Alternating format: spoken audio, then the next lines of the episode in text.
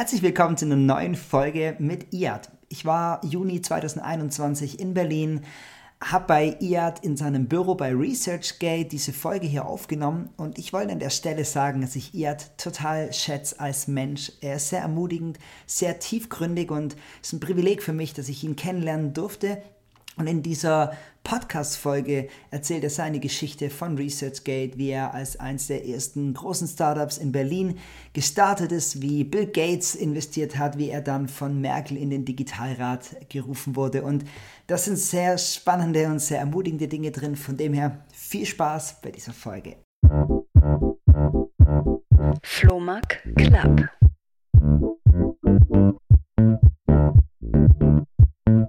Wir haben uns auf Clubhouse tatsächlich kennengelernt. Ich erinnere mich an den ersten Raum, wo wir die Frage gestellt haben, komm auf die Bühne, erzähl uns die Geschichte, wir raten, ob sie wahr ist. Und du kamst auch oben und die Geschichte war so, okay, warte mal, bitte nochmal langsam. Und es war mega cool. Und ich glaube, die ersten 2 Wochen haben wir tatsächlich relativ viel, fast täglich, irgendwie uns in Räumen gesehen, getroffen, haben ein paar richtig coole Talks zusammen gemacht. Ja. Und ich freue mich, dass du als Gast in meinem Podcast mit dabei bist. Ja, danke dir, Flo, dass du nach Berlin gekommen bist und die Zeit hier bei uns im Büro verbringen darfst und kannst und mich interviewst. Bin gespannt. So, du kommst ursprünglich aus Syrien. Mhm. Bist du in Deutschland geboren, richtig? Bin in Deutschland geboren, genau. Du bist Founder, CEO von ResearchGate, wo wir hier im Büro in Berlin sitzen. Bist Teil vom Digitalrat der Bundesregierung. Spielst leidenschaftlich gerne Beachvolleyball. Genau. Wie oft trainierst du die Woche? Lass mich zählen. Also 1, 2, 3, 4, 5, 6.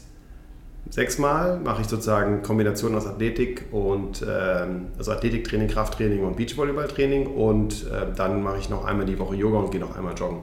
Also das kommt noch dazu. Okay. Genau. Also es sind, glaube ich, 8, 9 Einheiten, die alle zusammen ineinander eingehen. Du hast ein super busy Leben. Ich meine, du hast Informatik angefangen zu studieren, hast aber nicht beendet und hast dann Virologie, deinen Doktor in Virologie gemacht, richtig? Genau, also ich habe Medizin studiert und habe dann dazu genommen, also parallel Informatik und Mathe. Das war alles so Anfang 2000. Genau, dann habe ich Medizin auch zu Ende studiert und habe dann auch parallel meinen Doktor in Virologie gemacht im Medizinstudium. Und du machst nebenher noch Philosophie gerade.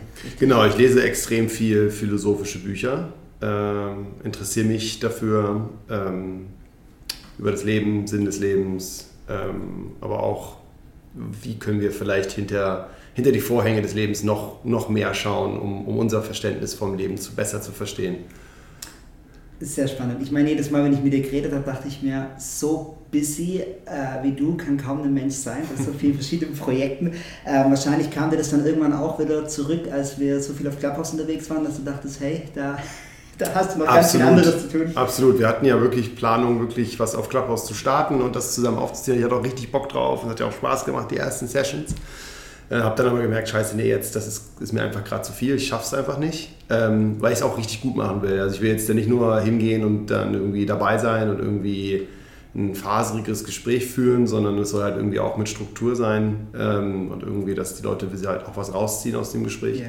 Und da habe ich gemerkt, dass ich da nicht so richtig dabei sein kann, einfach weil ich die mentale Kapazität und den Freiraum nicht hatte. Ja, so das heißt, deine Hauptzeit geht natürlich in ResearchGate. Genau. 2008 gegründet. Ja, in Amerika, richtig? Ja, also ich war in Deutschland, dann bin ich direkt danach nach der Gründung wieder zurück in die Staaten gegangen, weil ich das Backup in Deutschland nicht hatte, die Firma aufzubauen, genau.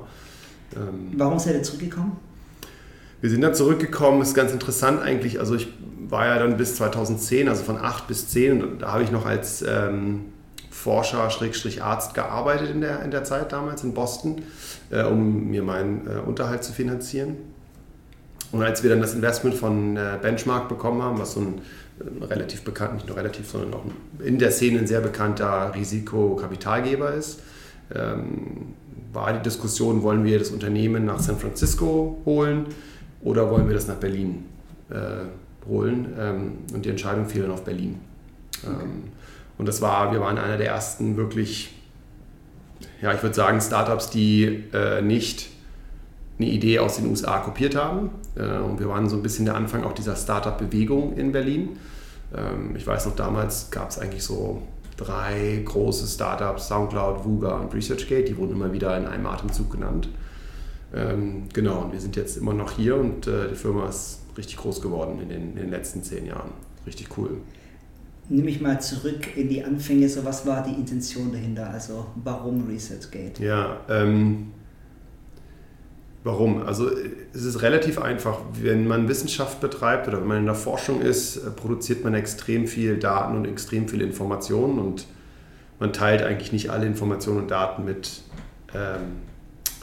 der Welt. Häufig teilt man nur das, was funktioniert und nicht das, was nicht funktioniert, aber das, was nicht funktioniert, ist mindestens, wenn nicht sogar noch mehr, relevant für die anderen Wissenschaftler, um halt nicht die Fehler zu wiederholen, die andere Forscher schon gemacht haben. Und dadurch ist die Idee entstanden zwischen mir und Sören damals. Sören war dann noch in Deutschland, ich war dann schon in den USA. Also ich habe ja dann 2004, also bevor ResearchGate begann, also lange bevor ResearchGate begann, hatte ich ein Stipendium an der Harvard Medical School, an Massachusetts General Hospital. Und habe dort auch Forschung betrieben. Das heißt also, ich kannte USA oder kannte Boston ganz gut. Und dann kam die Idee zustande, warum gibt es keine Plattformen, auf der sich Wissenschaftler austauschen können, weltweit. Und unabhängig der Ländergrenzen, unabhängig von Zeit und Ort, einfach nur, wenn man in derselben Sache arbeitet, dass man sich austauschen kann. Plus natürlich auch die interdisziplinäre Verbindung, die dadurch auch gestärkt wird, wenn man die Leute auf eine Plattform bringt. Gibt es jetzt schon ein Anwendungsbeispiel, wo du sagst, da hat die Plattform tatsächlich beigetragen, Dinge zusammenzubringen, so ganz konkret? Ja, ganz viele. Die finden wir dann auch immer durch Zufall, weil es natürlich nicht so, man weiß ja nicht, wenn Leute sich dann auf ResearchGate treffen und dann fangen die auf einmal an, zusammen zu arbeiten und dann kommt irgendwas raus. Das ist ja nicht, was man irgendwie... muss man Glück haben, dass die dann auch einen zurückkommen und sagen, ich habe hier was gefunden mit jemandem zusammen auf ResearchGate und danke euch. Das kriegen wir immer wieder, so Nachrichten, oder wir finden es durch Zufall, wie gesagt. Und eine bekannte Geschichte eine der vielen Geschichten ist auch, das war ein nigerianischer Forscher, Emmanuel Nnadi, hat einen Patienten oder ein Kind gehabt in seiner Klinik, was verstorben ist an einer Erkrankung, und er wusste nicht so genau warum. Und hat dann auf ResearchGate Hilfe gesucht und hat dann einen Professor aus Italien, Orazio Romeo, gefunden. Die haben dann angefangen zusammen zu schreiben und hat Orazio gesagt, schick mir doch mal eine Blutprobe von dem Kind, wenn du noch eins hast. Das hat er ihm dann geschickt. Und die haben dann eine neue Pilzform entdeckt, die vorher nur Pflanzen infiziert hat und da zum ersten Mal jetzt auch Menschen infiziert. Und genau, jetzt arbeiten die zusammen. Orazio ist auch nicht mehr in Nigeria, der hat jetzt eine Doktorstelle außerhalb von Nigeria bekommen und arbeitet immer noch mit dem italienischen Professor zusammen. Wir haben mal bei einem Event versucht, die beiden hier nach Berlin zu holen, weil die sich noch nie persönlich gesehen haben. Die haben nur aus der Entfernung kollaboriert. Und war sehr schwer, Emanuel aus Nigeria herzuholen, wegen Visumsgeschichten. Genau, Orazio war dann hier und wir haben dann den Emanuel dann per Video dazu geschaltet. Und irgendwann war dann auch Emanuel hier bei uns im Büro, aber Orazio nicht. Also aber auf jeden Fall sind das sehr gute Freunde geworden und forschen immer noch zusammen. Und davon haben wir zig Beispiele in Mathe, Physik, Chemie, Climate Science, also Klimawissenschaft, wie nennt man das eigentlich? Ja, auf Deutsch. Ja, fällt mir gar nicht ein. Ja. Okay, cool. Wie war jetzt die ganze Pandemie-Sache? Wie war da ResearchGate irgendwie involviert? Ja, schon sehr, sehr doll und sehr krass. Wir hatten, wie alle Unternehmen, wie alle Menschen natürlich, bei uns war es, ich würde es mal sagen, ein schizophrenes Jahr. Zum einen, weil die Webseite so stark besucht war wie noch nie und auch so stark benutzt worden ist wie noch nie, weil natürlich alle Forscher nicht mehr in den Unis waren und dann halt zu Hause saßen, okay, was mache ich denn jetzt? Und dadurch halt die Benutzung von ResearchGate nochmal dadurch viel stärker in die Höhe geschossen ist. Bezüglich Corona natürlich auch. Wir hatten die aktivste Corona-Community der Welt auf unserer Plattform. Es waren 100.000 Leute, die dann auch in dieser abgekapselten Community-Bereich kollaboriert, diskutiert haben und versucht haben, Sachen vorwärts zu bringen. Das war sozusagen der, nennen wir es mal, positive Teil. Der natürlich negative Teil ist, unsere Einnahmen sind natürlich auch runtergegangen, wie bei allen Unternehmen. Und da mussten wir halt gut haushalten. Das haben wir aber gut geschafft, weil wir das Unternehmen versucht haben, auch abzuholen, die Mitarbeiter abzuholen. Also wir haben dann zum Beispiel durch die ganze Organisation hinweg eine 4-Tage-Woche eingeführt, okay, in der Zeit, um halt zu sparen. Und das hat dann auch funktioniert. Also, und sind dann letztes Jahr im Dezember und November etwa wieder auf eine 5-Tage-Woche gegangen, für die, die wollten.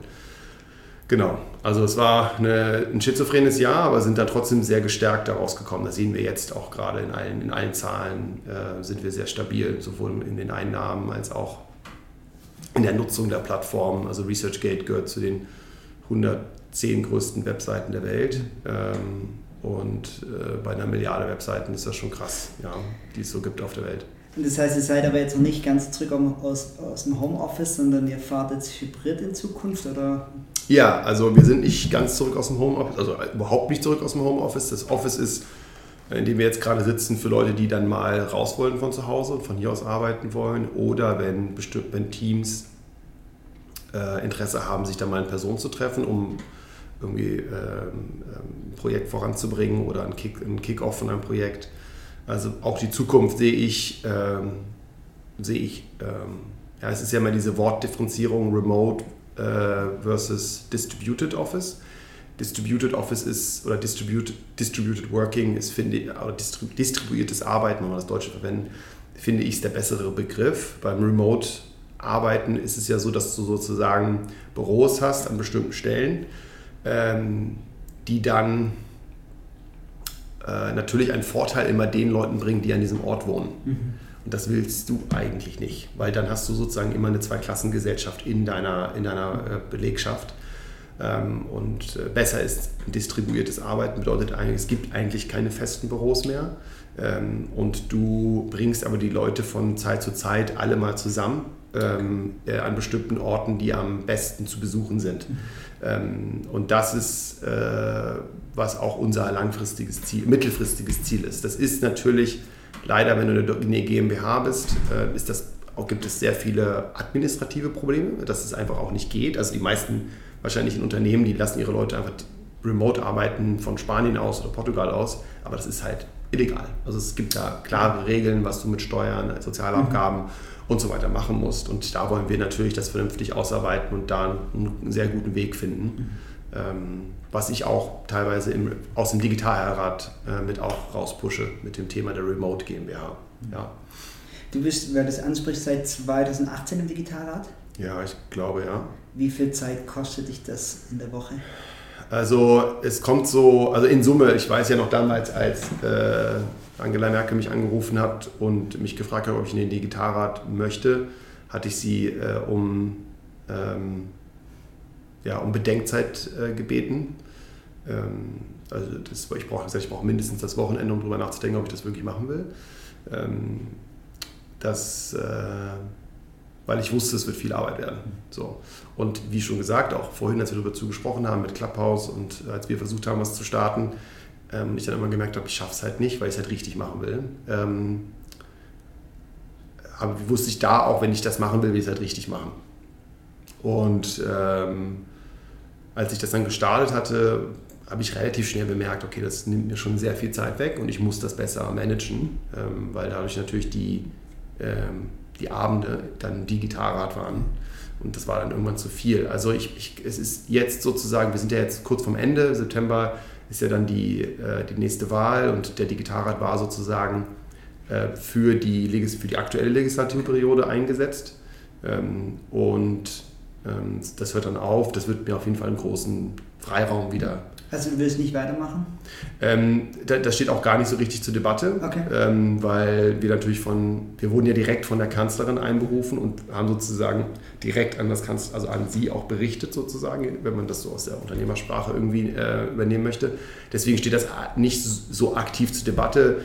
Was wichtig aber ist, und das wiederhole ich auch immer wieder, ist eine vernünftige Übergabe. Also egal, welche Regierung danach kommt, wir waren ja auch ein unabhängiges Gremium, wir waren ja kein CDU-orientiertes Gremium oder SPD-orientiertes Gremium, sondern wir sind ein unabhängiges Gremium, und was uns sehr, sehr wichtig ist, ist, dass wir das vernünftig übergeben wollen, weil die haben sehr viel vorangebracht und richtig tolle Sachen gemacht, und wäre schade, wenn sozusagen es da nicht eine, so wie man es im Unternehmertum auch macht, wenn man irgendwie ein Unternehmen wechselt, dass man das an die nächste Person halt ordnungsgerecht und vernünftig übergibt.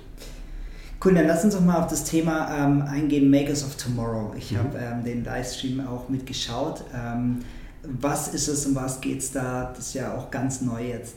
Genau, das ging auch vor 3 Jahren los. Ich hatte die Idee schon, bevor es sozusagen in den Digitalrat überhaupt ging. Also ich hatte schon immer gesehen und auch mit Matt, meinem Aufsichtsratmitglied, wie unterschiedlich die Gründer in Deutschland zu den USA sind. Du siehst halt in Deutschland die Gründer häufig, jetzt nicht mehr so sehr, also weniger, aber immer noch sehr signifikant, auf signifikanten Niveau aus den Business Schools. Was dazu führt, dass wenn du eine Business School besuchst, lernst du halt sehr stark operative Themen, wie baust du ein Business auf, wie managst du ein Business. Das kreiert natürlich einen ganz gewissen Schlag von Mensch, der dann, also erstmal besucht ein gewisser Schlag von Mensch diese Business School, und das kreiert dann auch eine gewisse Art von Denken, wie baue ich ein bestimmtes Business auf. Deswegen haben wir natürlich auch in Deutschland, und da haben wir ja teilweise auch immer noch diesen schlechten Ruf gehabt und auch über lange Zeit gehabt, dass wir Ideen aus den USA nehmen, sie kopieren und sie dann halt optimieren. Das ist auch legitim, also ich sage nicht, dass das nicht legitim ist. Wenn du aber wirklich innovative, neue Ideen, die die Welt verändern oder verändern sollen, haben möchtest, musst du die Gründungen oder solltest du die Gründungen aus den jeweiligen Wissenschaftsbereichen, aus den jeweiligen Industrien bekommen. Das hast du in den USA viel mehr. Da hast du jemanden, der ist, keine Ahnung, der ist in der Wissenschaftswelt unterwegs, der sieht ein bestimmtes Problem und sagt, das will ich lösen. Wie löse ich das? Ich gründe, weil das sozusagen ein Tool ist, um das Problem zu lösen, und weil ich es nicht in der Akademie oder in einem größeren Unternehmen umsetzen kann. Und das war die Idee, die ich schon länger hatte, und die habe ich dann auch damals 2008 2018 in der ersten Sitzung der Kanzlerin vorgestellt. Und in dem Digitalrat ist Stefanie Kaiser auch zuständig für digitale Gründung, also wir sind da ein Team und haben das dann zusammen weiter vorangetragen, was dann ganz interessant war, weil Stefanie und ich uns da sehr, sehr gut ergänzen in den Fähigkeiten, die wir haben. Ich bin, würde ich sagen, jemand, der häufig auf Ideen kommt, aber bei weitem nicht der Beste ist, Ideen auch umzusetzen. In ResearchGate war das ähnlich.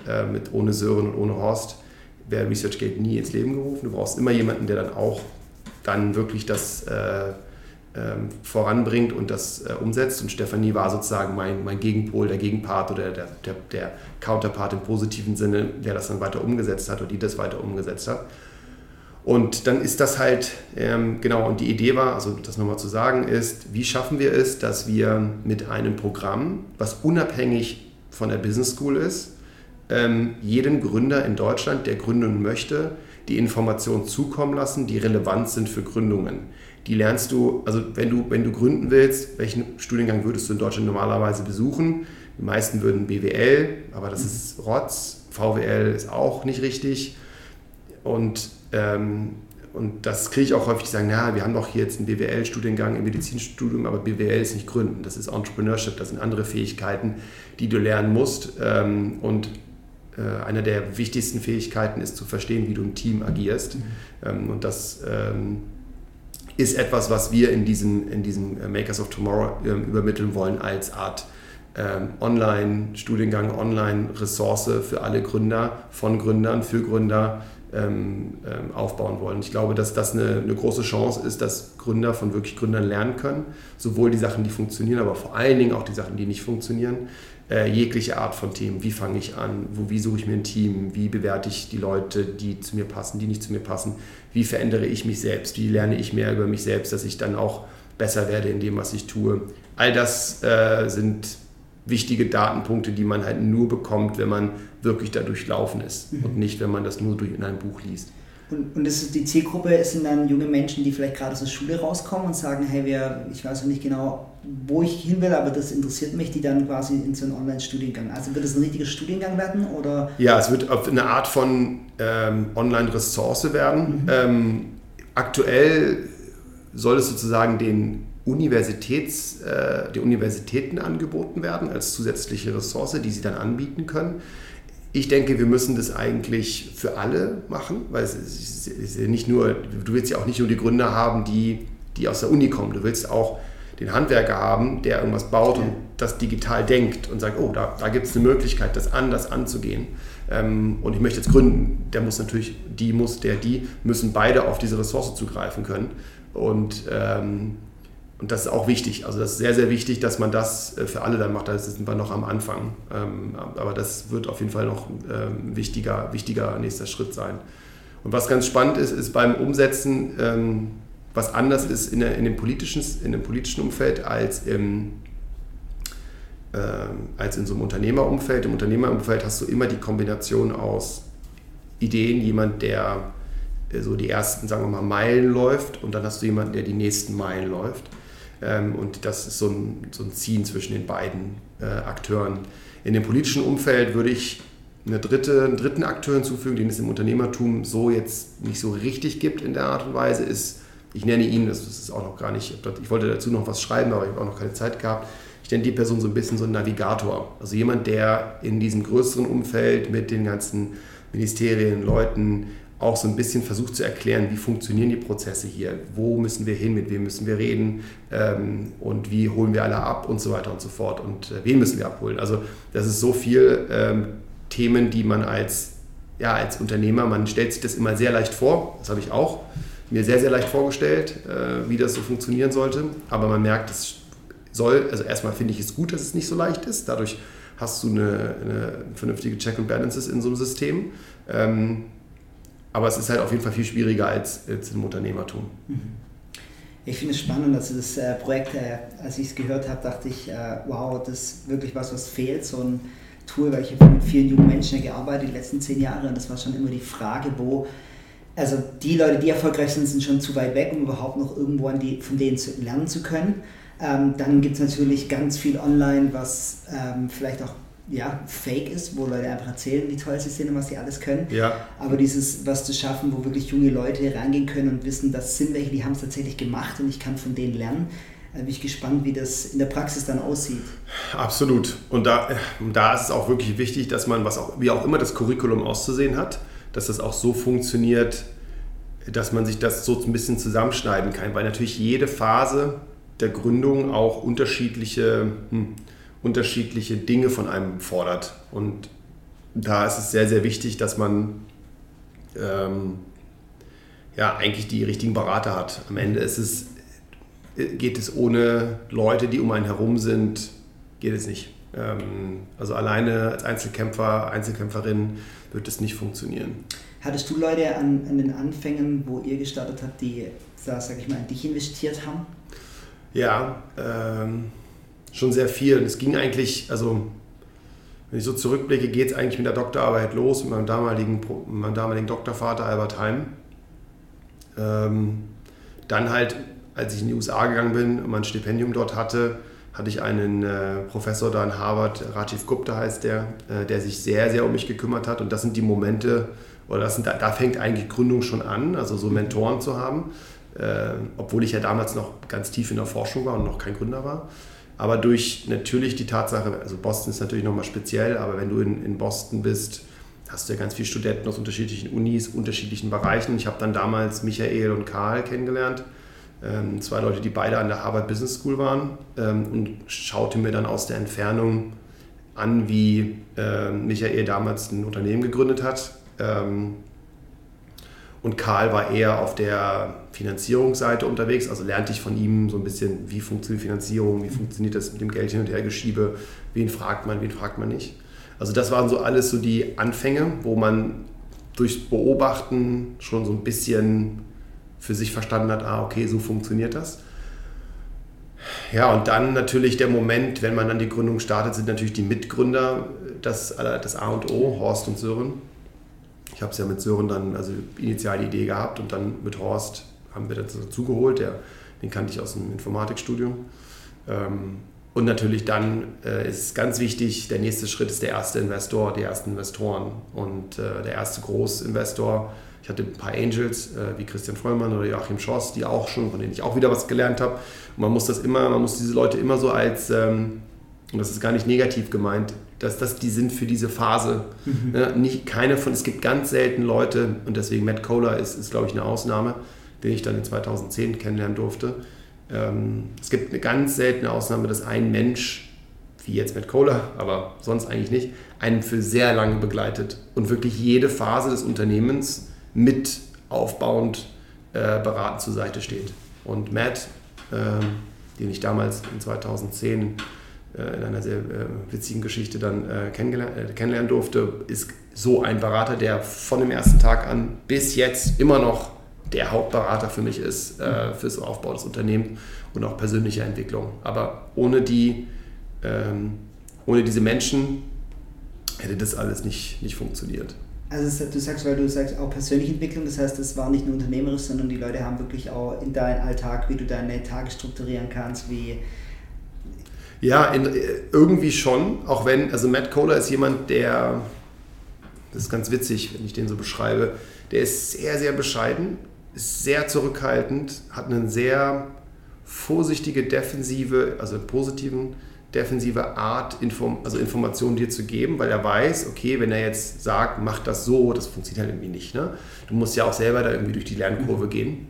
Und er weiß halt, wie man Leuten, also wie gesagt, für mich der beste Coach, den ich jetzt hatte, Matt war und immer noch habe, der war Mitgründer von LinkedIn und war dann zweiter Mitarbeiter bei Facebook. Also er war die Person hinter Mark, die das dann aufgebaut hat, bis, glaube ich, 1.500 Leute oder so.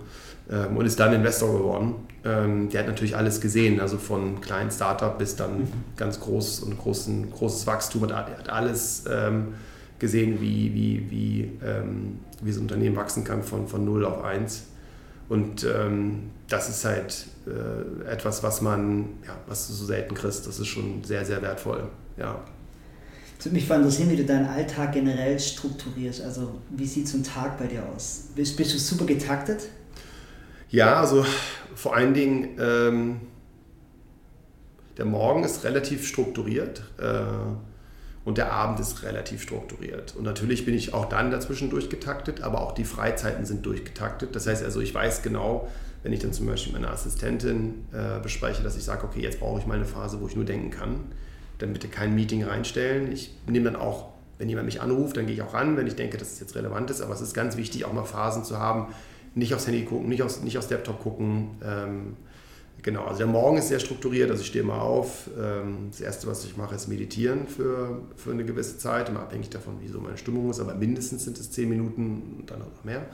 Dann schreibe ich in mein Tagebuch, was vom letzten Tag so hängen geblieben ist und was mir wichtig ist. Und dann lese ich erstmal. Was auch immer das Buch gerade dann ist. Aber bin ich am aufnahmefähigsten und dann will ich erstmal lesen. Und das mache ich dann für eine gewisse Zeit. Und das sind so die 3 Hauptelemente. Und dann stehe ich auf. Und dann gibt es Tage, an denen ich dann auch direkt Sport dann habe.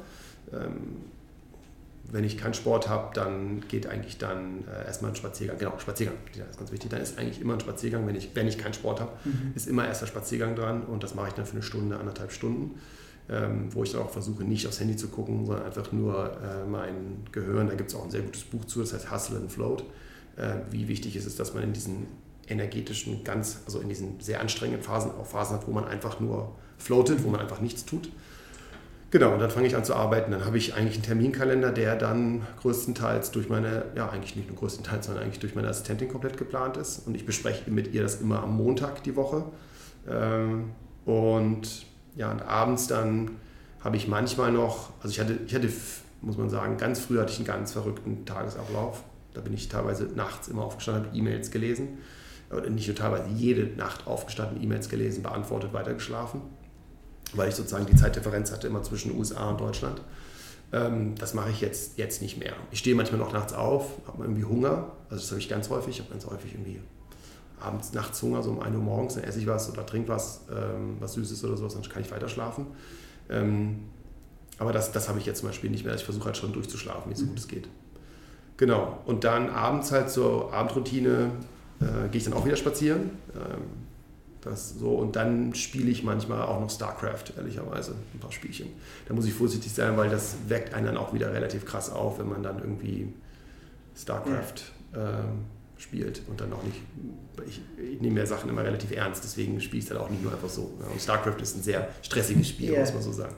Wenn du sagst, dass du jemand bist, der recht viele Ideen auch hat, also so, du bist ja so ein Visionär-Typ, wo kommen die Ideen? Beim Spazierengehen dann tatsächlich, wenn du sagst, Also die besten Ideen hatte ich immer im Flugzeug, okay, wenn ich im Flieger war. In dem Moment, wo ich den Flieger einsteige, dann war wie so ein, ich weiß gar nicht warum, aber es war ganz krass, dass dann irgendwie wie so ein Knopf gedrückt wird in meinem Kopf.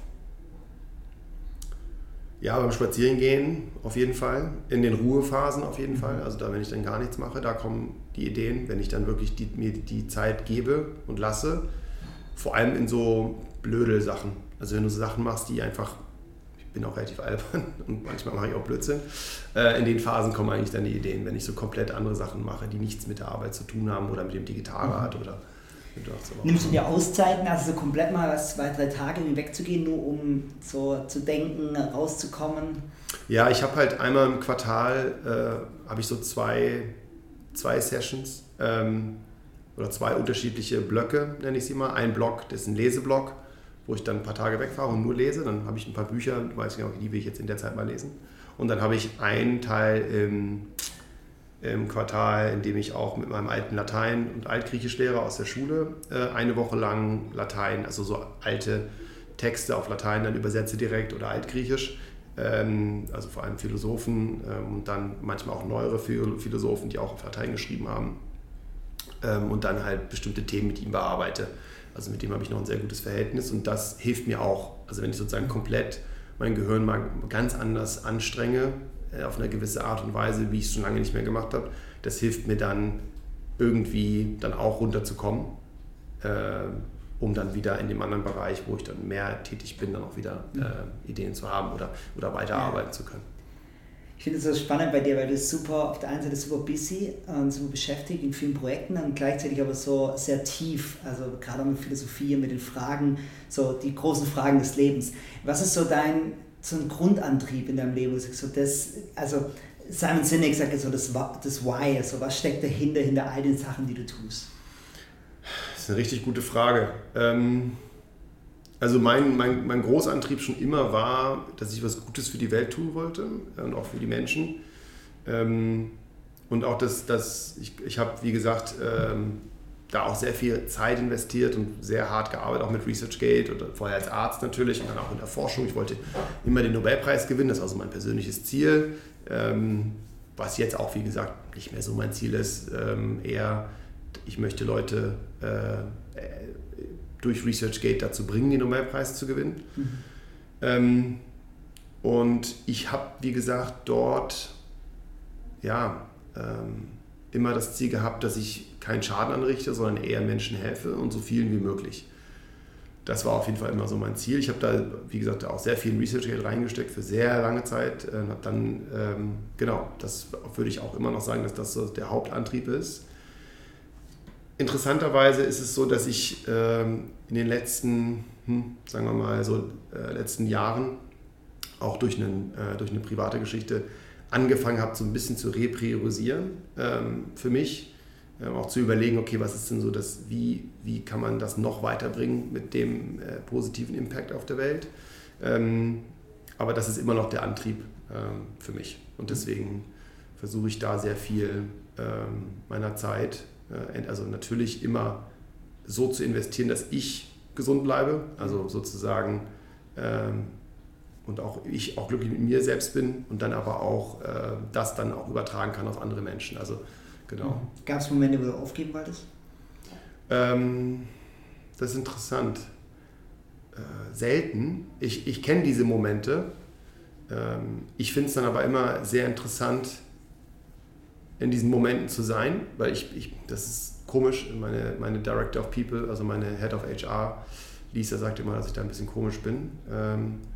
Ich mag halt in Situationen sein, die irgendwie einem schwierig vorkommen. Mhm. Und auch, ja, natürlich in schwierigen Phasen auch, dann ist es natürlich auch schwierig, aber ich mag diese Phasen irgendwie. Also irgendwie, ich mag es nicht, wenn, also es ist schwer zu sagen. Andererseits findet man in der Phase, denkt man so, oh Gott, man will es auf jeden Fall hinbekommen und schaffen. Andersrum für mich das aber, treibt mich das irgendwie an. Und das glaube ich schon die Phase, also ich hatte einen sehr guten alten Freund, Alex, der ist 2016 gestorben im Autounfall. Das war schon so für mich auch der Moment, wo ich angefangen habe, über das Leben ein bisschen anders nachzudenken. Bis dahin bin ich eigentlich mit Vollgas durchs Leben gegangen und wenig Zeit investiert, auch jetzt spezifisch mit Alex dann. Und das hat schon so ein bisschen so einen Stopp und so ein, hey, jetzt vielleicht nochmal drüber nachdenken. Und deswegen so richtig aufgeben, ja, die Phasen gibt's, und das ist auch, ich glaube, dass ich da so ein bisschen einfach anders gestrickt bin wie andere Menschen, ne? Oder als andere Menschen. Aber ich doch, klar, die gibt es, auf jeden Fall gibt es die. Und trotzdem gehe ich mit denen anders um. Ich hatte jetzt auch Covid im Dezember. Und ich habe mich eigentlich gefreut, dass ich Covid habe. Das versteht eigentlich keiner. Also wie, du freust dich? Ja, weil ich irgendwie jetzt gucke, was passiert mit dem Körper. Schafft das, schafft das nicht? Also irgendwie fand ich das so, habe ich das mit Interesse mir angeschaut, nicht mit Angst. Ja, ja, krass. Wenn, hast du gesagt, so, und das finde ich spüre das voll raus, du willst was Positives in der Welt verändern. Wenn du eine Sache in der Welt verändern könntest, also Stand jetzt sagen, eine Sache, Armut, Krankheit, was wäre das, wo du sagst, das würde ich verändern wollen? Nicht kurz nachdenken. Können es auch komplett surreale Sachen sein, die nicht möglich sind? Also ja. Klar. Dass andere Menschen sich in andere Menschen reinversetzen können. Mhm. Ich glaube, das ist... Wow. Ja, wenn man das hinkriegt, glaube ich, würde man keine Probleme mehr haben auf der Welt. Der ist ein sehr guter Punkt. Weil das ist ja das, was immer wieder zu Streitereien führt. Wie interpretiere ich etwas, was der eine zu mir sagt? Was sagt der andere zu dem anderen? Verstehe ich das falsch? Missverstehe ich das? Das ist ja das, was immer Probleme kreiert. Immer. Ja, und dann ist ja auch Kommunikation nicht einfach. Wie rede ich mit Leuten? Auch dann, wenn man dann redet, ist ja trotzdem Kommunikation schwer, weil man ja immer noch nicht in die Person sich reinversetzen kann, was die Person jetzt damit ganz spezifisch sagen will. Das würde ich verändern, wenn man das schaffen könnte. Ja. Ja, das ist spannend. Manchmal verändert sich der Blick auf eine Person, sobald wir ihre Intention wirklich kennen. Richtig. An dem Punkt würde mich das interessieren. Du hast ja Bill Gates tatsächlich kennengelernt. Er hat jetzt in ResearchGate investiert damals. Und er ist ja auch jetzt in der ganzen Pandemie umstrittene Person, weil manche Leute alles Mögliche reininterpretieren. Wie hast du ihn kennengelernt? Ja, also ich habe ihn natürlich nicht so kennengelernt, wie er dann teilweise jetzt in der Presse oder von den Verschwörungstheoretikern und wieder auch, wenn man ihn nennen möchte, gesehen wird. Also es ist halt, Bill Gates ist wahrscheinlich so mit der intelligenteste Mensch, den ich so treffen durfte in meinem Leben. Er hat, also damals auch, wir haben uns ja dann kennengelernt über Dreieck, es war eine relativ lange Geschichte, die ich natürlich auch nochmal gerne erzählen kann. Also es war so, dass ich damals mit Matt besprochen habe, wen ich denn gerne als nächsten Investor haben wollen würde. Und er hat dann zu mir gesagt, oder ich habe dann zu ihm gesagt, dass ich gerne Bill Gates haben wollen würde. Und Matt meinte zu mir, okay, das ist für mich auch nicht so einfach, zu dem durchzukommen. Er hat mir dann einen Kontakt irgendwie organisiert zu einem Berater oder zu der rechten Hand von Bill Gates, der die Investments für Bill Gates managt. Und mit dem habe ich dann telefoniert und der hat dann gesagt, komm nach Seattle, dann unterhalten wir uns mal. Bin dann nach Seattle geflogen, hatte dann mit dem Berater von Bill dann das erste Gespräch, und der hat relativ schnell gleich am Anfang des Meetings eigentlich mir gesagt, dass er eigentlich denkt, dass das nicht das richtige Investment ist für Bill, und Bill hat auch überhaupt keine Zeit in den nächsten 3 Monaten, und ist unwahrscheinlich, dass Bill das Investment machen wird. Und ich habe dann mit der Boris, heißt der, Boris gesprochen, und dann ging das Gespräch los, und dann war man mega begeistert und meinte dann so immer wieder, he has to meet you, also fing an, er muss dich unbedingt treffen, und fragte mich dann, wo ich denn nächste Woche sei, und ich habe natürlich dann strategisch drüber nachgedacht, okay, wenn er fragt, wo ich nächste Woche sei, klar, man denkt dann, ich bin da, wo Bill ist, völlig egal, ich fliege dahin, aber man versucht natürlich dann auch irgendwie einen auf wichtig zu machen, was auch total unnötig ist, und habe dann drüber nachgedacht, okay, wenn er fragt, wo ich nächste Woche bin, ich bin gerade in den USA, wahrscheinlich denkt er, ich fliege wieder zurück. Also ist wahrscheinlich die bessere Antwort zu sagen, ich bin noch in den USA, weil das unwahrscheinlichere ist, weil ich ja für das Meeting extra in den USA gekommen bin. Und dann habe ich gesagt, ja, ich bin in den USA. Und dann sagt er so, Mist. Und ich so, warum? Ja, Bill ist in Europa. Und ich bin so, okay, lass ich nochmal drüber nachdenken. Habe nochmal drüber nachgedacht, ja, ich glaube, ich kann sein, dass ich doch in Europa bin. Naja, auf jeden Fall war ich dann in, hat er gesagt, nächste Woche Dienstag in Frankfurt, rufen wir dich dann an. Und dann war ich in Frankfurt, dann riefen die mich an und sagten, ja, wir treffen uns in Frankreich. Und dann habe ich gesagt, so, Kinders, also Frankfurt, Frankreich, ne? Also das sind unterschiedliche Länder, aber ja, dann habe ich mir ein Auto schnell gemietet, bin dann wirklich schnell nach Straßburg, war das damals, gefahren. Und hatte dann noch ein Abendessen mit Boris. Und Boris hat zu mir gesagt, in dem Abendessen, komm, wir treffen uns nochmal, ich gebe dir noch ein paar Tipps mit dem Umgang mit Bill und dass du da vielleicht vorbereitet bist. Und er sagte zu mir so, es gibt eine Eigenschaft von Bill, die du wissen solltest, wenn der eher ruhiger ist, dann machst du irgendwas falsch oder dann ist die Story nicht gut genug oder was auch immer. Aber wenn er eher agitiert ist und aufgeregt ist, dann ist das ein gutes Zeichen. Und genau, und dann bin ich in das Meeting rein am nächsten Tag, das war in dem Hotel, und ich bin dann da hochgefahren worden, die ganze Ebene war gesperrt. Und das ist natürlich dann lustig, wenn man dann zum ersten Mal Leute sieht, die man eigentlich nur aus dem Fernsehen kennt, dann ist das so ein bisschen, ist seltsam. Auf jeden Fall bin ich dann rein, Bill saß da, hat dann an so einem Riesentisch und ich habe dann in dem Moment, als ich meine Laptop-Tasche aufmache, merke ich, dass ich ich wusste natürlich, dass ich einen Apple habe, aber man realisiert dann so, heute hättest du mal wenigstens einen Windows-Computer mitnehmen können. Habe dann mein Apple rausgeholt und natürlich nicht drüber, also dachte, der wird das schon nicht sehen. Auf jeden Fall haben wir dann angefangen, über ResearchGate zu sprechen und er war sehr ruhig. Dann dachte ich so, okay, ich muss jetzt irgendwas ändern. Habe dann mehr über die Zukunft von ResearchGate gesprochen, über das, was Forschung, wenn wir sie verbinden weltweit, was das für die Welt bedeuten kann. Dass wir schneller Progress an allen Bereichen, an allen Fronten haben, wenn wir die Forscher der Welt an einer Plattform vereinen. Und da ist er dann bei dem Satz und bei dem Thema ist er dann aufgesprungen von seinem Stuhl. Der Stuhl ist auch hinten umgekippt.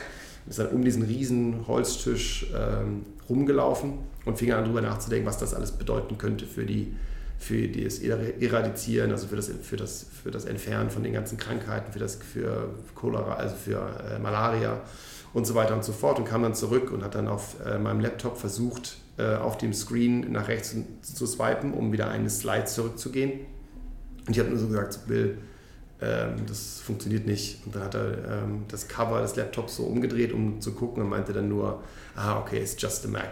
Ja, es ist nur ein Mac. Ja. Ja, das war dann das Gespräch mit ihm, das was sehr gut verlaufen ist. Ich habe ihn dann als sehr intelligenten, sehr wachen Menschen erlebt, der auch auf jeden Fall was Gutes für die Welt tun will, auf hohem Niveau. Genau, dann ein paar Wochen später hat dann Bill Gates zusammen mit Naya Capital, was auch ein Fonds ist, 35 Millionen in ResearchGate investiert, auch sein erstes Investment überhaupt in Tech damals. Genau. War spannend. Wird die Welt tatsächlich besser? Ja.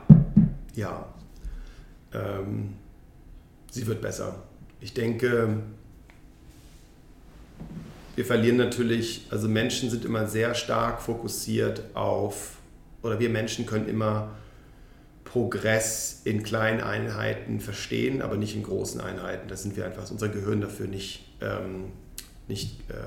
dafür verkabelt, um große Fortschritte zu sehen und auch die dann in einem großen Zusammenhang zu verstehen und zu sehen. Ich glaube, wir leben in einer Zeit, in der uns so gut geht oder diesen Menschen so gut geht wie noch nie. Es gibt natürlich auch Herausforderungen, die dann auch entstehen aus diesem Leben, was wir gelebt haben, was wir leben, wie die Klimakrise, wie jetzt auch die Pandemie. Aber auch alles das sind natürlich Folgen aus dem Wohlstand, den wir als Menschen uns kreiert haben. Es gibt so wenig Hungernde wie noch nie, es gibt so wenig Tote in Kriegen wie noch nie. Also natürlich gibt es immer mehr zu tun und das ist ja auch gut so, wir werden uns nicht langweilig. Aber ich denke, uns geht es so gut wie noch nie und das aber jetzt sozusagen, also wenn man das vergleicht mit 100, vor 200 Jahren, die Lebenserwartung, die wir jetzt haben, die wir noch damals hatten, das ist ein Riesensprung. Auch die Tatsache, dass Themen, die früher nicht auf den Tisch gehörten, über die man nicht sprechen durfte oder nicht gesprochen worden ist, dass die jetzt transparent angesprochen werden können. Na klar, sind wir da noch nicht beim Ziel und auch das wird auch alles noch ein bisschen dauern, weil natürlich Menschen müssen sich ja umgewöhnen und wir wissen ja, dass Menschen Gewohnheitstiere sind und das kann man auch wissenschaftlich ganz toll nachweisen. Da hat man auch nachgewiesen, wie unser Gehirn funktioniert, dass Veränderungen nicht etwas sind, was das Gehirn befürwortet und auch nicht möchte. Und deswegen dauern Dinge halt leider Gottes länger. Ne? Ich mache immer so ein Gedankenspiel mit Leuten, die immer sagen, ach, man kann sich nicht ändern und das ist doch alles, sollte so sein, wie es ist. Und dann frage ich die Menschen immer, und die sagen auch immer, es ist sehr schwer, sich zu ändern. Also es ist immer wie ändert man sich denn am besten? Das Gedankenspielchen, was ich dann immer mache, ist so, okay, wenn jemand, sagen wir mal, 40 Jahre alt ist, dann frage ich sie, bist du denn noch dieselbe Person im Vergleich zu dem, als du 10 warst? Und dann sagt natürlich jeder, nee, bin ich nicht. Dann sagst du, ja, auch die Person, die du, als du 20 warst? Nee, natürlich auch nicht. Und dann gehst du zu 30. Und dann sagen die also, nee, auch nicht. Und dann sagst du 35 und dann fangen sie an zu überlegen, nee, eigentlich auch nicht. Und wenn du dann sozusagen das eigentlich vor die Augen führst und sagst, okay, wo ist denn der Cut-Off? Wo ist sozusagen der Cut-Off, wo eine Veränderung in einem hervorgerufen wird? Und könnte man diesen Cut-Off oder diese Zeit für die Veränderung verkürzen? Also was ist sozusagen der Grund, dass Dinge länger dauern in unserer Wahrnehmung, als sie wirklich am Ende sind? Und wenn man das dann den Leuten vor Augen führt, dass ich sage, du kannst es ändern, wenn du es ändern willst. Wenn du es jetzt ändern willst, kannst du es jetzt ändern. Da gibt es keine Formel, die dir sagt, es muss 2 Jahre dauern oder 5 oder 10 oder 15, sondern es kann, wenn du es willst, es ist eine eigene Entscheidung, kannst du es jetzt ändern. Deswegen, also... Jetzt ein cooles Gedankenspiel, ist tatsächlich so.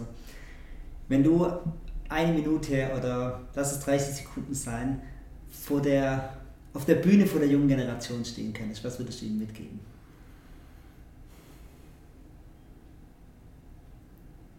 Macht das, in das ihr aufgeht.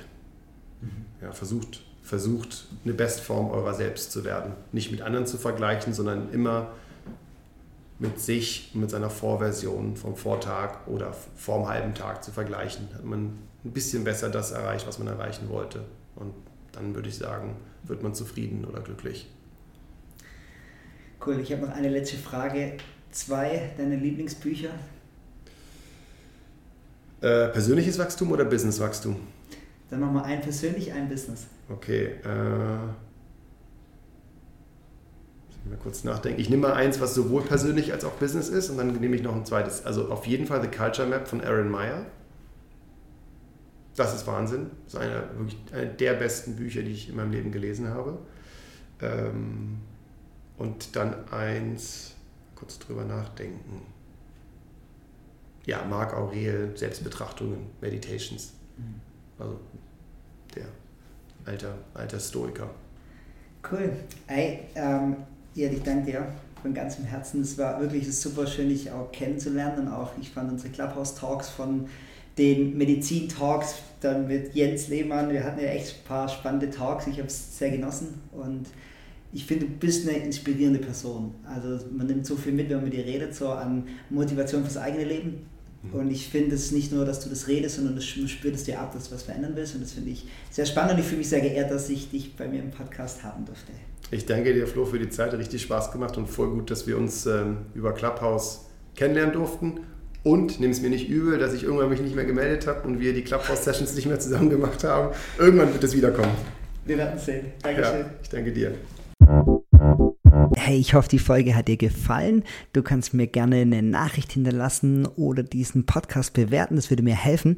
Wenn du Teil einer Firma bist und ihr arbeitet regelmäßig mit Designern, mit externen Designern, mit eigenen Designern, mit Agenturen oder Freelancern zusammen, dann bleib noch ganz kurz dran. Für alle anderen, tschüss. High Design ist ein neues Designangebot. Neben Freelancern, Agenturen und eigenen Designern bieten wir eine ganz neue Alternative.